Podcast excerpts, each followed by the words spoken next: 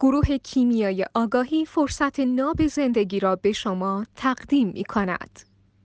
آپولوی سازنده رو توضیح میفرمایید. آپولو در نقش پسر اول زئوس دست راست زئوس. کارمند مرتب منظم مشخص بی دردسر در پذیرش حاکمیت در پذیرش مطلق حاکمیت. که حاکم. این میشه آپولو. دیگه کجا میشه از این آپولو سازنده استفاده کرد؟ در تعامل با خدا. ما میگیم هر جا که بلدیم مختار ما انتخاب می‌کنیم. هر جا که بلد نیستیم تأثیر می‌کنیم. مثل پرسفون مثل پرسفون البته یه یه جنسش فرق می‌کنه ولی تقریبا. شبیه.